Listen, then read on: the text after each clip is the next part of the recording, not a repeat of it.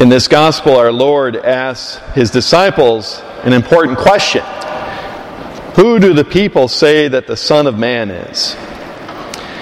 So it's clear that he's expecting his disciples to know what the people think.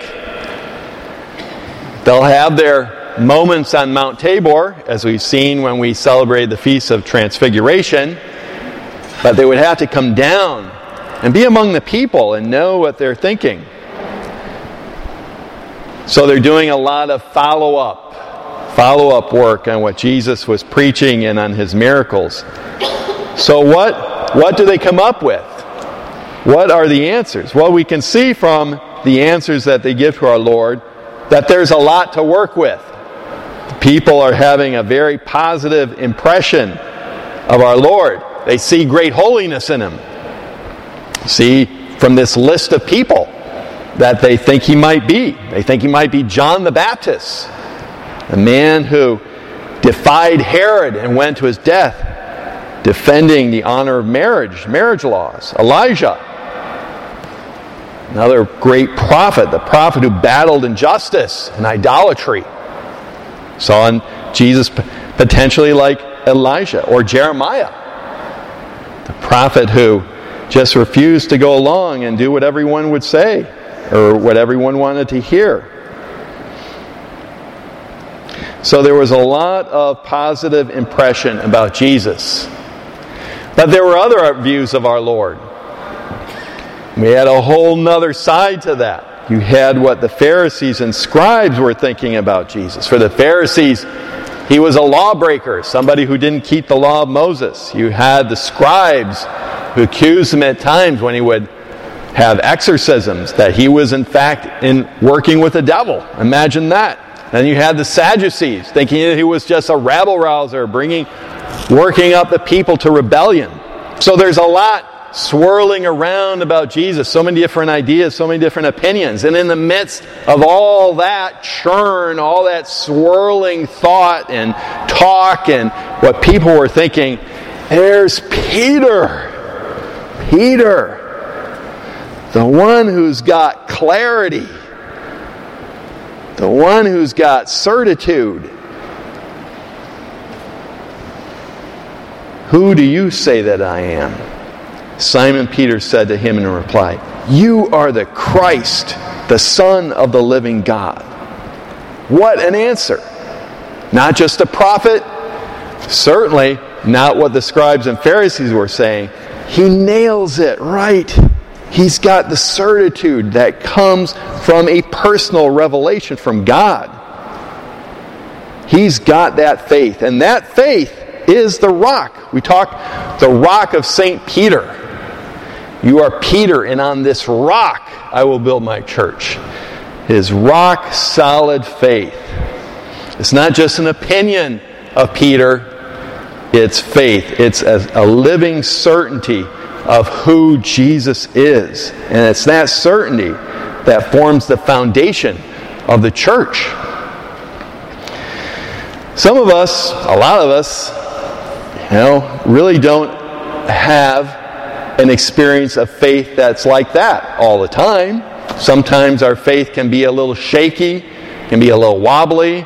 We can have doubts that come in. We might think, well, maybe it's not true.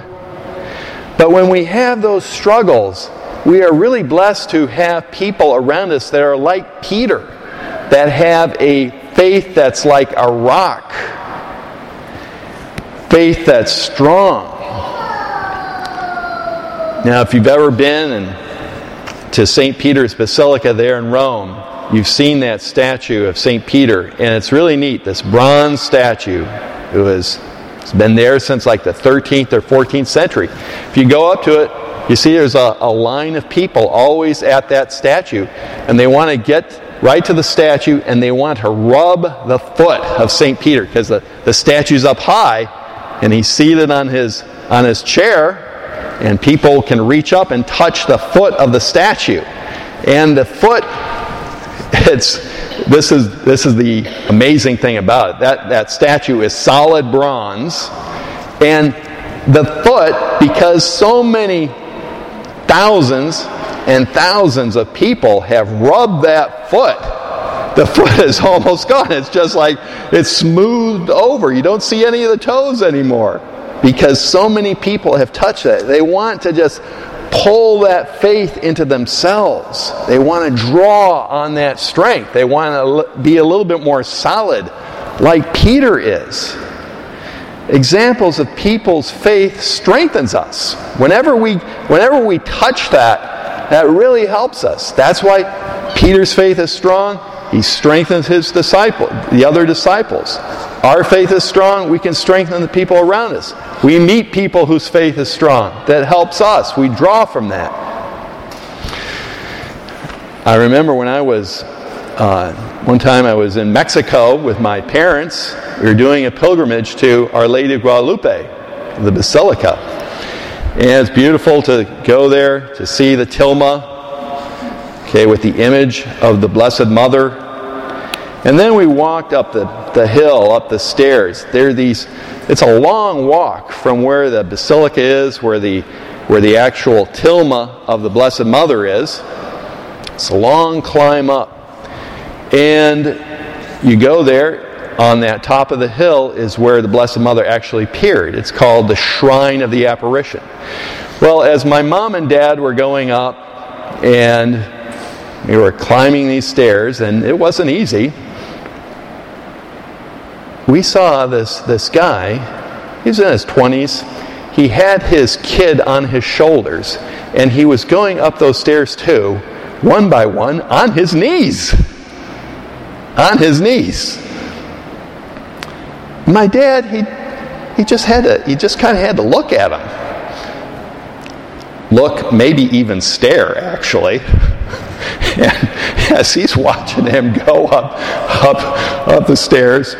As he gets to the top, you know, he's, he's on his knees going all the way to the, to the actual chapel, which is where the apparition occurred, bringing his son all the way on his shoulders.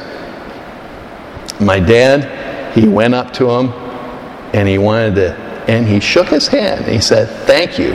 Thank you for that example of faith. In the United States, we don't have faith like that.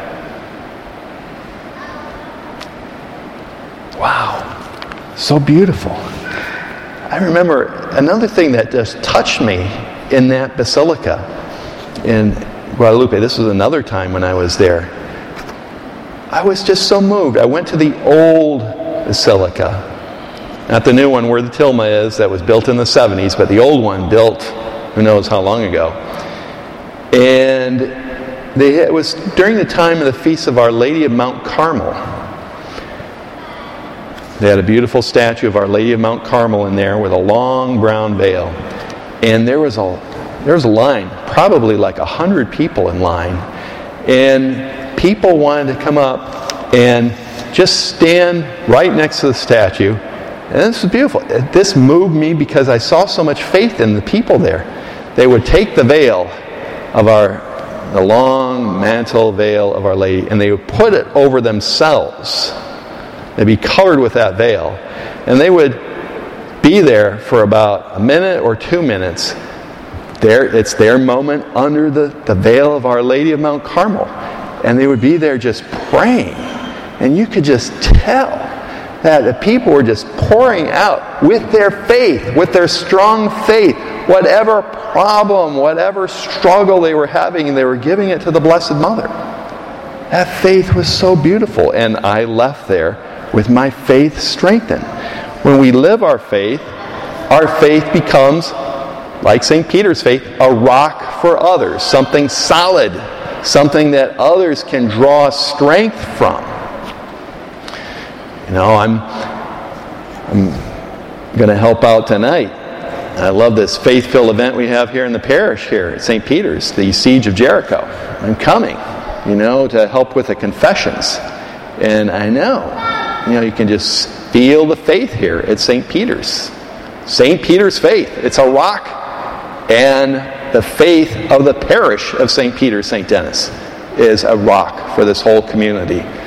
So let's pray that this time of grace, that also our Mass today will inspire our faith to be stronger, so that we can share it with others, so that, like St. Peter, we can be a rock of faith for all those in our lives.